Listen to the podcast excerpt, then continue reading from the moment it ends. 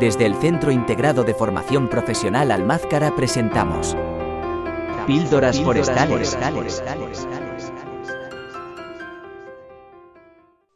Capítulo 13. Las especies clave.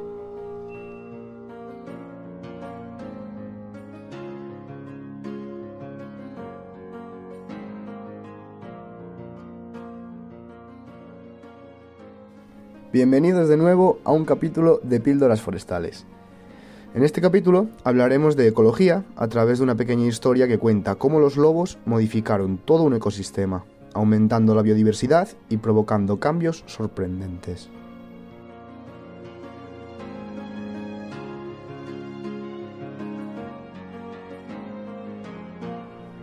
Uno de los descubrimientos en ecología más importantes del siglo pasado fueron las especies clave. Estas especies son aquellas que producen un efecto desproporcionado en cuanto a la abundancia de biodiversidad en un ecosistema determinado.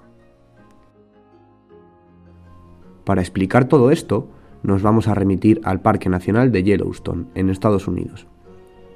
Después de 70 años de la desaparición de los lobos en el parque, el número de ciervos aumentó hasta tal punto que provocó que estos animales, movidos por la necesidad de alimentarse, redujeran la vegetación hasta eliminarla totalmente.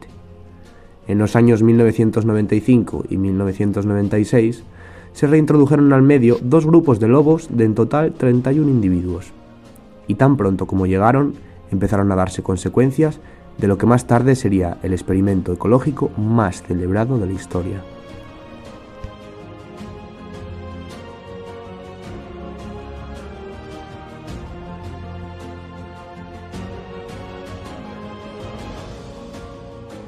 Lo primero que hicieron los lobos fue alimentarse de algunos ciervos, pero lo más importante es que cambiaron radicalmente el comportamiento de los herbívoros, provocando que estos no frecuentaran las zonas que antes campaban a sus anchas.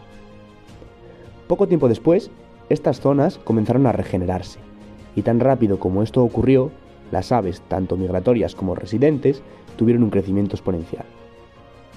La población de castores comenzó a crecer al ritmo que crecían los sauces y los álamos, y por su parte generaron presas en el río que servían de refugios a otros animales como la nutria o la rata de agua, pero también a peces, anfibios, reptiles.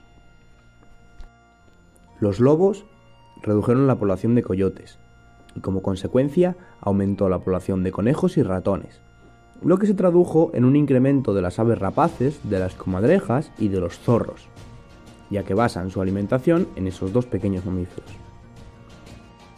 Los osos se beneficiaron de la carroña de los lobos y del aumento de frutos silvestres, provocando un mayor número de camadas que terminaron de reforzar el impacto de los lobos.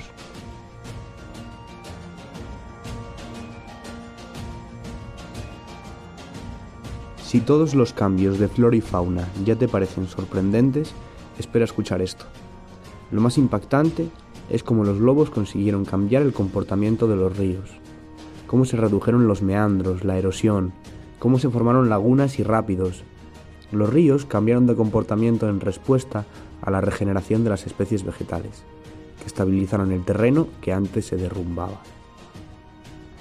Así es, amigos oyentes, como 31 lobos no solo redujeron la población de ciervos, sino que modificaron hasta la orografía del primer parque nacional de la historia.